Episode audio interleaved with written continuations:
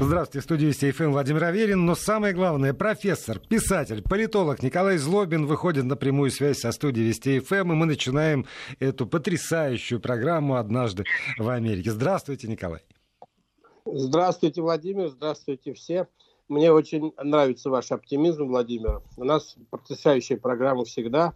Но это будет особенно, видимо, потрясающе, да? Каждый раз вы э, дарите столько неожиданностей в ходе эфира, что и я не всегда с этим справляюсь, уж на что стрелянный воробей, что уж говорить о слушателях. Поэтому действительно, может быть, эта программа побьет все рекорды э, вашего искрометного юмора, а также э, глубины анализа, который вы демонстрируете в рамках программы «Однажды в Америке». Но мы взбили ожидания слушателей очень высоко, теперь уже можно честно провести достаточно скучную программу. Действительно, все, все самое главное мы уже... Главное пиар, все остальное да. ерунда, уже впарили. А, так, но если все-таки э, у вас по ходу программы родятся какие-либо замечания, предложения, вопросы, э, добрые или злые слова, вы можете смело их э, посылать, их, заметьте, слова, в WhatsApp и Viber на номер 8 903 170 63 63 8 903 176 363, либо э, смс-кой на короткий номер 5533 со словом «Вести» в начале текста. Сначала слово «Вести», а потом уже все эти добрые слова, которые у вас накопились. И я самые содержательные, самые острые, самые смелые и самые добрые непременно буду зачитывать Николаю Злобину и э, ждать его реакции на происходящее. А, кстати, о реакции на происходящее. У вас есть злободневные анекдоты или опять про секс? Ну, я даже не знаю, что понимать под злободневным. Ну, у меня такое ощущение, что американская действительность, за которой вы пристально наблюдаете, анализируете ее в целом ряде телевизионных и радиопрограмм, дает э, поводы говорить о том, что на злобу дня, там, там есть что на злобу дня в Америке. Или я не прав? Ну, как я говорил, уже Америка страна большая, там постоянно происходит много вещей разнообразных, прям противоположных. 330 миллионов человек там живет, и неизвестно сколько еще нелегальных иммигрантов. Поэтому событий в Америке много, но а, я почему-то вспомнил, не знаю, насколько это актуальный анекдот а, а, в связи с текущими событиями, но вспомнил старый, очень я его в свое время любил анекдот, а, когда а, в еврейской школе маленькая еврейская девочка подходит к учителю и говорит, а, учительница говорит, «Э, госпожа, у нас сегодня а, большой еврейский праздник, а можно мне послать поздравление человеку другой религии? Ну, учительница говорит, конечно, там, Сарочка, можно послать человеку другой религии поздравление с нашим праздником, ничего плохого в этом нет. А кому ты хочешь послать? Он говорит, я хочу послать Усами Бен Ладену. Ну, учительница в шоке, говорит, Усами Бен Ладену, нифига себе, почему? Ну, девочка маленькая говорит, понимаете, учитель, но я пошлю ему поздравления с нашим еврейским религиозным праздником. Пожелаю, так сказать, ему всего хорошего. Признаю, признаюсь в любви. Он получит, так сказать, такой вот симпатичный привет от маленькой еврейской девочки. Он начнет думать, что в мире, в общем, не все так плохо, как он а, считает. Потом, может быть, на другой праздник я пошлю ему еще одно поздравление. Потом, может быть, уговорю еще двух-трех своих подружек послать ему поздравления на какие-то праздники, он поймет, что мир на самом деле великолепен, прекрасен, и прекратит скрываться, прятаться там, а, и признает, что он был неправ.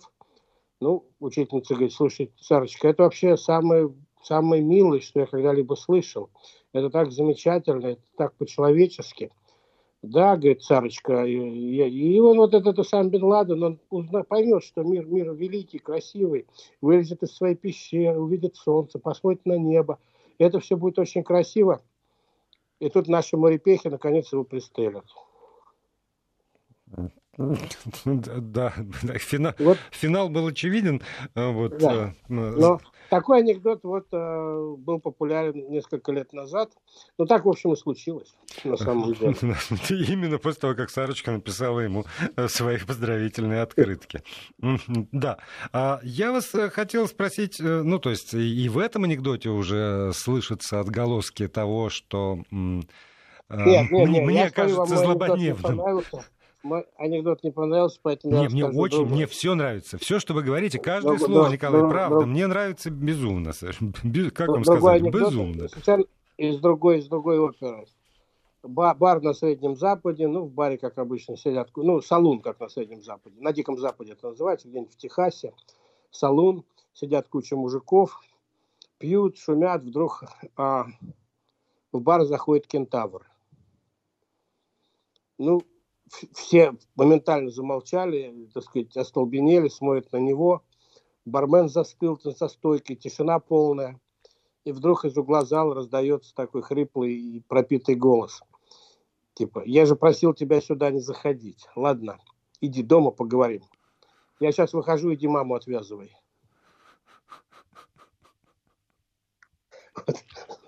Я, я ждал чего-то подобного. А да что ж такое-то вас не удивит сегодня? Я слишком вас Слушайте, тренировал, мы, да? мы- конечно, мы не первый день знакомы, что называется. Раз в неделю я вынужден слушать ваши анекдоты, э, вы вынужден, неправильный глагол, э, э, счастлив слушать Вынужден. ваши анекдоты, вынужден быть счастливым, да. Вот. И поскольку уже все-таки есть не- некоторые тоже аналитические способности, наверное, не такие, конечно, но хоть какие-то есть, то я почти угадываю, что вы скажете в следующий момент. В Хорошо, я тогда третью попытку, последнюю предприму. Коротенький анекдот. Лондон, бракоразводный процесс между принцем Чарльзом и э, принцессой Дианой. Последнее слово принца Чарльза. И он говорит, Диана, вот попомни мои слова. Кончишь свою жизнь где-нибудь под мостом с каким-то рабом. Даже хорошо, что были помехи на линии. А, Да. А, вот тут слушатели пишут, э, почему-то не про вас, а про меня. Э, Уверен оптимист э, без причины. Такого на заводе мастером надо ставить. Весело списать все на него. Вот видите, какие ассоциации рождаются в головах. Мастер, М- мастером, да. Это, с- ру- как это, Ого. синий воротничок, руководитель среднего звена, Э, почти средний класс по нашим меркам. А, так вот, э, вот да- если, да- если, если, если- Это, кстати говоря, очень актуальный комментарий. Если вспомнить этимологию слова мастер, происходящее от слова мистер, от слова хозяин, и Да-да-да. дальше можем углубиться как раз в ту, ту самую расовую проблему. О, а, кото- о которой да, о так которой сначала- я все пытаюсь подступиться и никак. И вот э, в- я вам сейчас зачитаю, если позволите, цитату, вдруг вы ее узнаете, и э, дальше ваш прогноз. Э, Цитата такова. «Я не выступаю и никогда не выступал за социальное и политическое равноправие белой и черной расы, за то, чтобы наделить негров избирательными правами или разрешить им быть присяжными, или за то, чтобы допустить их к занятию должностей или позволить им смешанные браки с белыми. Между двумя расами существуют настолько глубокие физические отличия, что я не верю, что они когда-либо смогут жить вместе на началах социального и политического равноправия. Конец цитаты. А теперь скажите, пожалуйста, будет ли Америка массово отказываться от 5-долларовой э, банкноты? А вы мне скажите, чья это цитата? Ну, Авраам Линкольн, конечно. А, я так и подозревал, но боялся ошибиться. Не, ну вы А- знаете, что я всегда вас поддержу, даже если вы ошибетесь. А, то есть я мог назвать любую фамилию. Вы, вы вообще- Не так важно, кто это говорил, да. Нет, важно, Вот. потому что его физиономия на 5-долларовой э, банкноте. Если уже, понимаете, сбрасывают с пьедестала Христофора Колумба, то почему тогда не сжигают 5-долларовые купюры и да, и 2-долларовые купюры с этим рабовладельцем Джефферсоном э, на площадях? Вот этого я понять не могу. Ну, я думаю, что а, Америка проходит через опасный, на мой взгляд, этап. Я, честно говоря, не ожидал таких а, некоторых из тех проявлений, которые я сегодня наблюдаю. Мне они не нравятся. И я надеюсь, что это все скоро устаканится, и Америка придет в чувство, потому что сейчас, конечно, то, что я вижу, это есть э, элементы, так сказать, каких-то перегибов совершенно очевидных. Помните, как у Ильфа и Петрова в записных книжках есть такая фраза? Так начинался очередной загиб. Вот, вот так вот так начинается американский очередной загиб, который мне не нравится. Я понимаю его мотивацию, я понимаю его а, логику. Но мне не нравится, я принципиальный противник того, чтобы переделывать историю, а фундаментально ломать памятники, переименовывать улицы, города, районы а, и так далее, отменять. Э, как... Я вообще большой любитель исторической топонимики, поэтому я всегда очень люблю изучать историческую топонимику и откуда что пошло. И поэтому все эти переименования мне глубоко не нравятся, особенно переименование городов, улиц, районов там и так далее. А что касается памятников, тоже вещь достаточно ну, сложная, потому что это происходит во всем мире, на самом деле. А я не думаю, что есть хоть одна страна мира, один народ мира, который сохранил все памятники, которые когда-либо он сам устанавливал. А, Николай, а, вот извините, это, тут, я, тут я вас прерву. Э, у нас что-то со связью. Давайте все-таки попробуем перенабрать. А я за это время успею сказать то, что я хочу, хочу сказать не только Николаю Злобину. Потому что, а, ну, действительно, те, кто нас слушает постоянно, знает, что э, на протяжении там, не первого радиосезона Николай Злобин рассказывает про Соединенные Штаты Америки, и рефреном, например, звучит такая фраза. Э, Америка никогда не меняла свою конституцию. Там только вносили поправки, и над каждой поправкой там, по 50, по 100 лет работали. Но э, конституция оставалась э, неизменной. Америка, несмотря... Вот Николай присоединился, вот я продолжаю свою мысль. Америка, несмотря на недолгую свою свою историю, очень трепетно как раз относится к, к своей истории и э, к тому, что э, было, там, к, к позиции отцов-основателей, к тем принципам, которые были заложены при формировании этого американского государства. И я, слушая вас, Николай, в общем, был, был вправе ожидать, что действительно вот такое трепетное отношение ко всему, что было в этой недолгой истории, не позволит так решительно отрекаться от того, что было. И так решительно обвинять э, людей, в общем, совершенно неповинных э, в сегодняшних событиях, в том, что они заложили, значит, вот эту самую бомбу замедленного действия под американское государственность, начиная от Христофора Колумба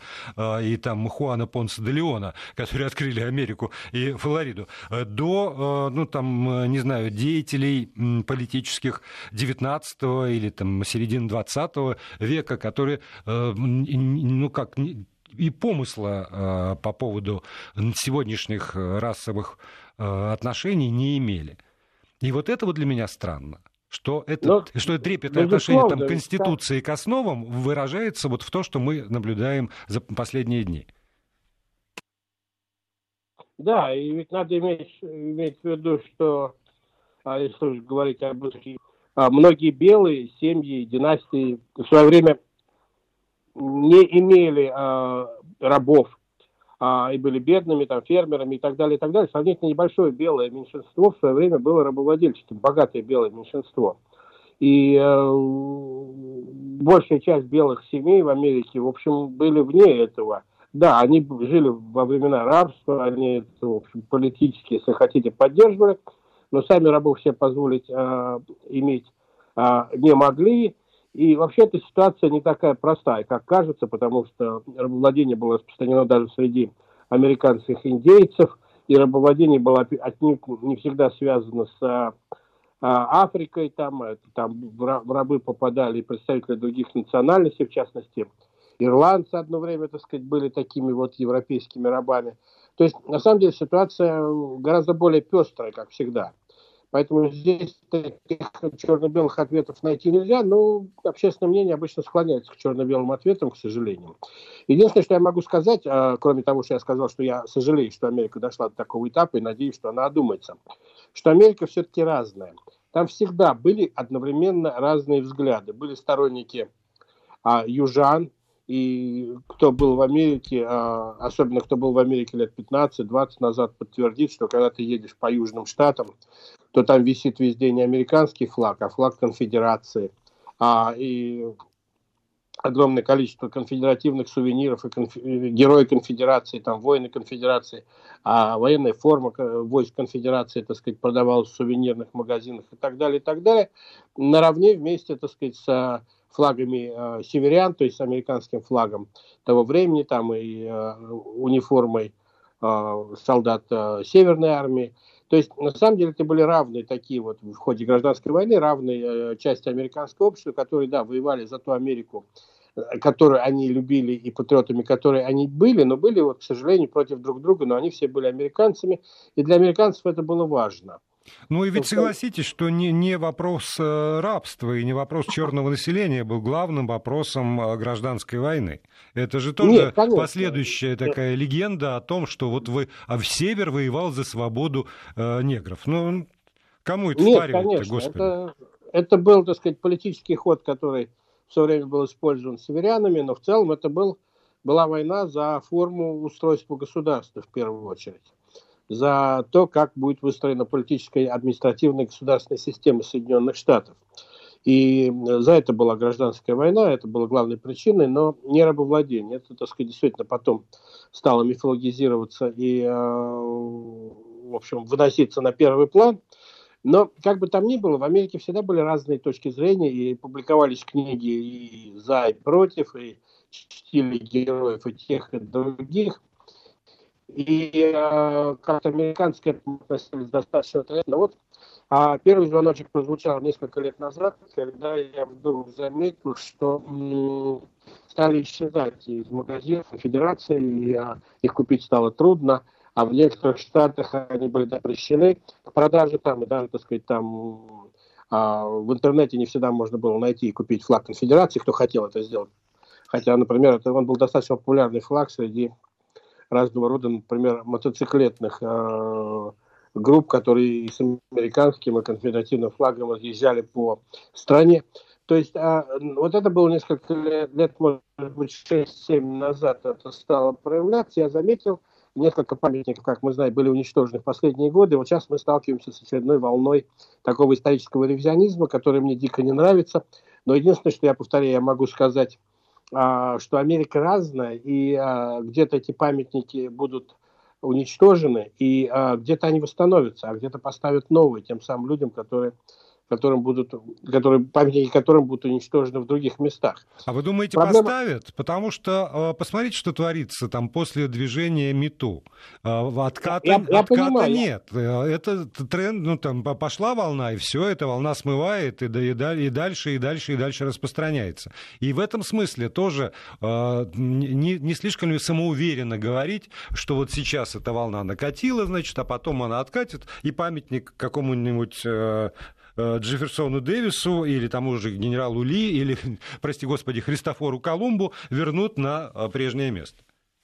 Я не говорю, что вернут на прежнее место, я говорю о том, что я вполне допускаю, что их поставят где-нибудь еще другие люди в других штатах, в других городах. Проблема в том, что а, американская центральная власть не имеет никакого контроля над этим процессом. А, ну, в принципе, и памятники, и решения о памятниках, и решения о том, какие книги должны быть в библиотеках или какие э, учебники должны применять э, учителя в школе, э, принадлежит сугубо местным властям. И вот эта проблема отчасти. Я всегда поддерживал американскую такую диверсификацию. Америка плоская страна, там большая часть власти принадлежит местной власти, ниж, ни, нижней части власти, которая близка к гражданам. Вот то, что происходит наверху, то, что мы наблюдаем а с большим удовольствием по телевизору там раз в 4 года, и там чаще, выборы в Конгресс, выборы президента США. Это, конечно, все замечательно, но на жизнь простого американца такие вот высокие политические э, люди, ну, ежедневно никакого, никакого э, скажем так, серьезного не оказывают влияния, а вот местная власть, она влияет на жизнь простого американца очень сильно. И когда эта местная власть меняется, а, а меняется в результате выборов, или когда меняется, вот это в Америке происходит очень часто, когда меняется демография какого-нибудь маленького городка, вдруг а, там большинство жителей города становятся представителями, там, предположим, латиноамериканской а, этнической группы. Соответственно, власть в этом городке тоже приобретает латиноамериканские черты, ничего в этом плохого нет, ни хорошего, ни плохого, просто констатация, меняется демография. И у избирателей, у властей появляется желание а, немножко подредактировать местную историю с тем, чтобы поставить памятники тем, кто им нравится, и убрать памятники тем, а, кто нравился предыдущей демографии этого городка. Где-то увеличивается число белых американцев, где-то растет число азиатских американцев, где-то растет число афроамериканцев в каких-то городках. Вот очень бы хотелось где... узнать, где все-таки растет число белых американцев, но об этом вы расскажете уже после выпуска новостей. Николай Злобин, профессор, писатель, политолог, остается на связи с нашей студией, и мы по-прежнему ждем ваших вопросов и комментариев в WhatsApp и на СМС-портале. Продолжаем программу. Николай Злобин, профессор, писатель, политолог на связи со студией Вести ФМ. Я надеюсь, что нам удалось как-то э, сбалансировать звук. Николай, отвечайте. Я отвечаю. Я должен со своей стороны сказать, что я вас слышал всегда отлично. Видимо, это особенность моего голоса. А, спасибо за, за комплимент. А, вот. Ну и, и у вас сейчас, слава богу, все хорошо. Я не, не, в претензии, а потому что действительно какие-то важные вещи, которые вы говорите, я боюсь, что э, не всегда долетали до ушей наших слушателей. Но вот вы остановились на том, что по-разному в Америке складывается вот эта новая... Э, ну, ну, да, ну, я говорю о том, этничность. Что... Есть действительно районы, где прирастает белое население? Да, на самом деле Америка страна достаточно динамичная, американцы народ достаточно динамичный. А, вы знаете, вот по статистике средний американец переезжает 11 с половиной раз в жизни э, с места на место. Это не просто там из квартиры в квартиру, с улицы на улицу, а э, из штата в штат, там, с одного конца страны на другой, 11 раз в жизни, то есть, в общем, довольно часто, очень и много. Каждый раз он бежит от э, нашествия латиноамериканцев и черного населения? Нет, каждый Нет? раз он бежит за чем-то. Или за образованием, или за работой, как правило, за работой, за хорошими школами для своих детей, предположим, или за хорошим местом, чтобы выйти на пенсию. Как бы там ни было, а, американцы много переезжают, поэтому американская демография, она вещь довольно, ну, более, скажем так, э, гибкая, чем в традиционных странах там Европы или в России, которые россияне переезжают гораздо меньше там из города в город. Но как бы там ни было, это влияет, потому что до сих пор, вот был период 70-х а, годов, когда большие города, центры больших городов, а, мегаполисов типа Нью-Йорка, там, Чикаго, Сент-Луис, Лос-Анджелеса, а, в массовом порядке покидали белые американцы, переселяясь в пригороды. И пригороды вот до сих пор остаются, например, такой основой людей, жизни людей среднего и выше среднего класса, белых американцев, пригороды больших городов, они гораздо лучше благоустроены, чем центры этих городов, а, а там живут более богатые, более обеспеченные люди. По традиции там обычно лучше школы, лучше полиция, лучше дороги, лучше, лучше врачи, которые там практикуют и так далее, и так далее. А центр города вот в 70-е, 80-е, 90-е годы занимали менее обеспеченные а, люди, и а, среди них много представителей этнических меньшинств, а, и не только обязательно афроамериканцы, но и там латиноамериканцы, а представители других этнических меньшинств, у которых было меньше финансовых возможностей на тот момент. И большие города стали превращаться в вот в такую картину, где с трудом иногда можно было встретить в центре города белого американца. Потом где-то в нулевые, начале 21 века эта тенденция стала идти в обратную сторону, все больше и больше белых американцев стали возвращаться в большие города, и возник тот конфликт, который, кстати говоря, отчасти в небольшой степени, но является причиной нынешних нынешних массовых волнений, потому что возвращающиеся в большие города белые американцы стали вытеснять своими финансовыми возможностями а, менее обеспеченные этнические меньшинства, которые вынуждены были переезжать в очередной раз, но уже не по своей воле, а потому что уже не смогли позволить себе жить там, где они жили последние 20-30 лет в этих районах, потому что богатые американцы, переезжая белые, в основном переезжая туда, поднимали цену реал-эстейта. Это наблюдается и в Вашингтоне, и в Нью-Йорке, это по всей Америке, по сути дела. Я живу в Вашингтоне, вернее, на границе Вашингтона и Мэриленда, штата Мэриленд, я вижу, как в Вашингтоне идет а, сильное движение по смещению афроамериканского населения все дальше и дальше из центра города, прям улица за улицей. Идет цена вверх, и туда переезжают а белые американцы, остаются только высокооплачиваемые, хорошо обеспеченные афроамериканцы там, или латиноамериканцы. а массовая, массовые этнические вот эти группы, они смещаются все больше и больше из центра города. А, и, а, в общем, это вот э, проблема для Вашингтона, который всегда был а подавляющем своем большинстве городом афроамериканцев, городом этнических меньшинств, демократов, он всегда голосовал 97% за демократов, независимо от того, кто из демократов идет в политику, там президент или... Там всегда был черный мэр, и сейчас является мэром города женщина афроамериканка, но а, количество афроамериканцев уже, так сказать, сравнялось с количеством белых в Вашингтоне, чего, в общем, а, никто не ожидал в свое время. То есть такие, такая динамика есть в целом, извините, говорят, да, количество белых американцев в Америке сокращается, медленно, но сокращается. Там есть разные прогнозы, что к середине века, там, к 2060 годам они будут меньше половины. Не знаю. А, может быть. Но а, вот конкретно сейчас в разного рода городах эта динамика прослеживается. И это влияет на политические настроения, это влияет на то, сколько денег собирается. А в основном налоги в Америке местные. Подавляющая, так сказать, подавляющая часть налогов – это местные налоги, которые идут на местные цели, на, на полицию, на школы, на благоустройство городов там, и так далее, и так далее. Они попадают в распоряжение местных органов власти, там, э, муни, муниципалитетов, э, графств, ну, мэров, если, так сказать, это небольшие города. Часть, часть налогов идет на штаты, и сравнительно небольшая часть идет на федеральный, федеральный налог.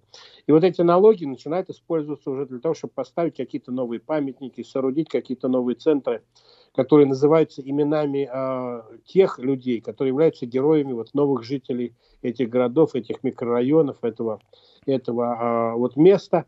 Какие-то памятники приходят в запустение, не то, что их обязательно ломают, но на них прекращают обращать внимание. Ведь надо же быть реалистами, понимать, что любой памятник, он где-то на, где на балансе, он у какой-то власти на балансе, его надо охранять, чистить, так сказать, благоустраивать, реставрировать. Если это не делать, он постепенно приходит а, в забвение, разрушение и так далее, и так далее. И вот такие памятники тоже есть в Америке, которые явно строились какими-то энтузиастами прошлого, а сегодня они, в общем, особенно никому не интересны, и а, никто не хочет тратить деньги на их поддержании такого, знаете, презентабельного вида. Это тоже довольно частая история. А Плюс, вот конечно... вы, простите, Николай, вы упомянули э, мэров э, как э, вот, основу, что называется, местную власть. И, а я тут с изумлением э, прочитал сегодня, что мэтр города, э, мэр, мэр, мэр города Сиэтл Дженни Дюркан посоветовала э, президенту США Дональду Трампу вернуться в бункер. Он у себя в Твиттере раскритиковал Сиэтл, э, сказал, что внутренние террористы захватили Сиэтл и, э, значит, вот э, в этом обвинил, в частности, губернатора штата Вашингтон и мэра города Сиэтл. И она ему написала, обезопасьте нас всех, возвращайтесь обратно в свой бункер. И тут прямо, вот понимаете, у меня э, абсолютно недоумение. Во-первых, можно ли оскорблять символ государства, президента, а во-вторых, ну что им дался бункер? Ну сидел он в бункере и, и правильно делал, э, потому что, как это, а, не дай бог, что случится, э, без, без руководителя останется э, такая страна. Что они с этим бункером к нему привязались? Ну, я думаю, что это была ирония, типа там не вмешивайся в наши дела, занимайся своими там а, сидя в своем бункере. Кстати говоря, президент США является условно, так сказать, символом государства. Для американцев, конечно, безусловным символом государства является флаг. Вот флаг, который не зависит от того, а, кто сидит в Белом доме, какая партия у власти, там, как распределены места в Конгрессе. Американский флаг является абсолютным символом. Американцы его очень любят, уважают, и огромное количество дискуссий ведется как раз вокруг флага. Там целое законодательство есть, и а, все время Верховный суд рассматривал вопрос о том, можно ли сжечь флаг американский в качестве протеста, и сказал, что можно. Вот, а, и кто был в Америке, кто ездил по Америке, знает, что на подавляющем большинстве домов американцев висят эти флаги. У многих дома висит американский флаг. А судя вот. по всему, у мэра Сиэтла а, портрет Трампа в кабинете все-таки не висит. Мы сейчас э, на несколько секунд буквально прервемся и потом продолжим с Николаем Злобиным. Вести ФМ. Продолжаем программу. Николай Злобин, писатель, э, политолог, э, профессор с нами на связи. Николай, вот здесь от слушателя пришел, по-моему, очень хороший вопрос. Николай Васильевич, ну, через какое-то время погромы и протесты стихнут. И что же, американская нация станет единой? И у меня, мне кажется, здесь есть два вопроса. Во-первых, э, ну, действительно, погромы стихли почти для меня так же внезапно, как и начались. Вот а почему так вдруг закончилась эта волна, не получила продолжения. А во-вторых, действительно, и что после этого вновь наступит единство или некое мирное сосуществование? А я думаю, что американцы понимают единство по-своему, не как вот россияне понимают, жители многих других стран понимают. У американцев единство не связано с согласием по там, политическим вопросам. Наоборот, американцы глубоко верят, убеждены, что чем больше различий, тем, чем больше разногласий, чем больше дискуссий, тем а, динамичнее страна, тем крепче, э, так сказать, государство и так далее, и так далее, тем оно более успешно. Ну, по крайней мере, так это было до сих пор. Может быть, это начинает потихонечку выветриваться из голов американцев, особенно из голов американской элиты, и меня это не может не тревожить, меня тревожит такая вот а, попытка сузить масштаб дискуссий в Америке, которые всегда были очень широкими и открытыми. Я вижу, это происходит в американских университетах и в американских политических институтах. Вот. Но э, американцы любят разнообразие, любят... Э, вообще, надо сказать такую принципиальную вещь, я скажу. Она, может быть, не имеет прямого отношения к ответу на вопрос, но скажу. Америка создавалась как страна протеста против всего, что было в мире. Туда ехали люди, которых не устраивало то, что было в странах, в которых они жили. Американцы – протестная нация, в принципе. Для Некоторых них... привозили пароходами этими, как Да, ну, начиналось, и, и тоже, тоже на самом деле, так сказать, они добавили, в общем, настроение, сами понимаете, незаконно послушных, скорее, а протестных. Американцы – протестная нация, и слово «протест» в Америке имеет сугубо позитивный смысл и широко используется, как и слово «революция», вы знаете, у них в Декларации независимости вообще записано право народа на восстание против правительства. Вот, а прям-таки черным по белому. Вот. То есть, на самом деле, это к вопросу о протестах. Американцы любят это дело, и я считаю, я, вот, насколько я знаю американскую историю, каждое поколение молодых американцев, когда они достигают 20, там, 25, 30 лет и начинают сталкиваться с реалиями жизни, они, они устраивают протесты. Протесты бывают более масштабными, как вот в этот раз, менее масштабными, ограничиваются штатом, городом. Но протесты в Америке вещь популярная. По сути дела, если смотреть на Америку вот с этой точки зрения, то одновременно в Америке всегда шли не менее там, десятков, сотен протестов в разных городах по разным поводам. Но это к вопросу вот о протестах. И протесты это никоим образом не ставили под вопрос единство американского общества. Оно всегда было разобщено. Вот это феномен Америки, это всегда общество было разобщено.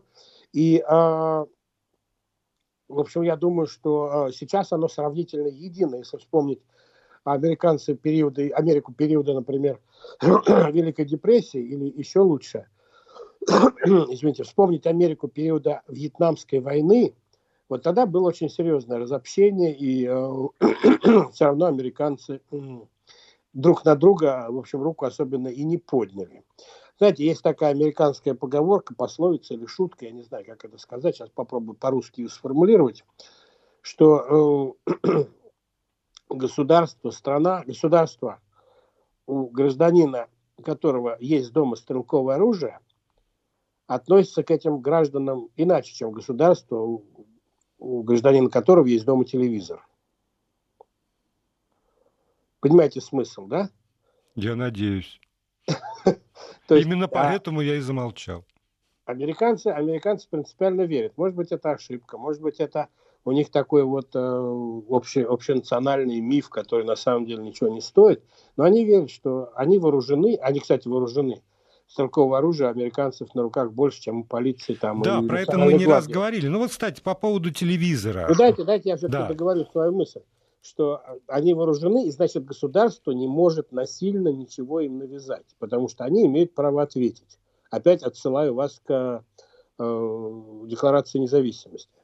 И поэтому, когда мэр города отвечает Трампу, в общем, я уверен, что у мэра города действительно не висит портрет Трампа в кабинете, у него, может быть, висит портрет губернатора.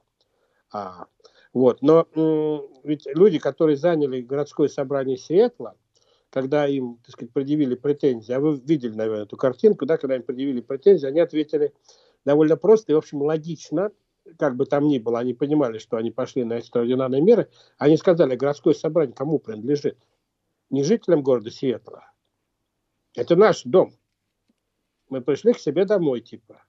кто нас может не пустить. И, в общем, аргумент, на самом деле, для американцев аргумент серьезный. Вы знаете, что во многие американские учреждения, в большинство американских учреждений не надо просить пропуск.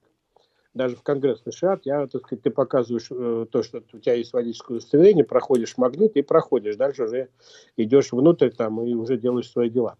Вот. Но э, там, я не знаю, большинство американских музеев, особенно если это государственный музей, музей Смитсониевского института, это главный музей Америки, они бесплатны для посещения, потому что они принадлежат народу. Как с этого народа еще можно брать деньги за посещение музея, если музей принадлежат народу и содержится на деньги народа? То есть Слушайте, вот вы сейчас вы раскачиваете лодку, поэтому давайте все-таки задам вопрос, тем более, что у нас три минуты остается до конца. Я не раскачиваю лодку, я пытаюсь ответить на вопрос, как американцы относятся к понятию единства и протеста и отношения между ними и государством. Я не уточнил американскую лодку. Так, телеканал CNN отклонил требование предвыборного штаба Трампа отозвать опрос, по результатам которого среди избирателей лидирует э, Джо Байден. То есть официально совершенно там от э, избирательного штаба действующего президента в сторону телеканала направляется бумага, требующая э, прекратить публикацию опроса общественного мнения, более того, э, публиковать опровержение, что не Байден лидирует, и еще и принести извинения. И вот это вот, я, я с этого начал сегодня программу, что с моей точки зрения происходит наступление на какие-то вещи, которые, как мне казалось, в том числе и по вашим рассказам, незыблемые, а, а вот, вот это вот вмешательство, а, оно э, нарушает, ну, вот уже главную, может быть, главную легенду о том, что есть э, свобода прессы, о том, что она независима. Ну, я все время написал целую книгу по поводу свободы прессы, и эта вещь такая очень относительная, потому что главный вопрос возникает, а, свобода прессы от чего и от кого. Не, ну мы, дальше, мы, дальше... вот давайте вот не будем философствовать, потому что есть совершенно я, очевидные я понимаю, документы. Да, я хотел да. сказать, что это вопрос, на который нельзя сказать да, нет. А есть свобода или нет свободы? Это очень такой серьезный вопрос, и мы можем, например, пообещать в следующей программе поднять его. Давайте, да, потому, потому что, что Но да, свобода я... от действующей администрации, в частности. Но я вам скажу, что а, для американской а, действительности вот до последнего времени, да и сейчас, отношения между прессой и властью – это отношения врагов. Это отношения двух а, лагерей, которые враждуют между собой. Власть все время пытается а, прессу нагнуть, а пресса все время пытается найти что-то такое, чтобы опозорить власть. Да, но при этом, понимаете, есть как бы еще конвенция о методах ведения войны. И вот, вот с моей точки зрения, вот это вот э, требование по поводу опроса общественного мнения, его публикации, это нарушение конвенции о методах ведения войны. совершенно верно, угодно, совершенно да. верно. Трамп, Трамп вообще революционизировал очень многие методы политической действия в Америке как президент. И он требовать ничего от CNN не может, это частная компания, и CNN наверняка пошлет его, так сказать, Уже послали, бункер. Да да, в тот же бункер при желании. Но, но э, Трамп, поверьте мне, не первый президент, который пытался как-то, так сказать, замолчать что-то. Клинтон даже, демократ в свое время пытался а, как-то замолчать, так сказать, э, публикации в демократической, кстати, газете «Нью-Йорк Таймс» материалов по а, своей истории с Моникой Левинской и так далее. Конечно, любой политик пытается, если ему не удается подружиться с прессой, он начинает ее гнобить. Ну а пресса с удовольствием начинает топтать любого политика, который пытается с ней бороться. Давайте Поэтому... мы договоримся, Николай, все-таки действительно след... следующую программу тогда посвятим именно этому вопросу, о том, ну, что... Хотя бы частично, частично да. хотя бы, да. да. Что из прессы, а пока спасибо вам большое.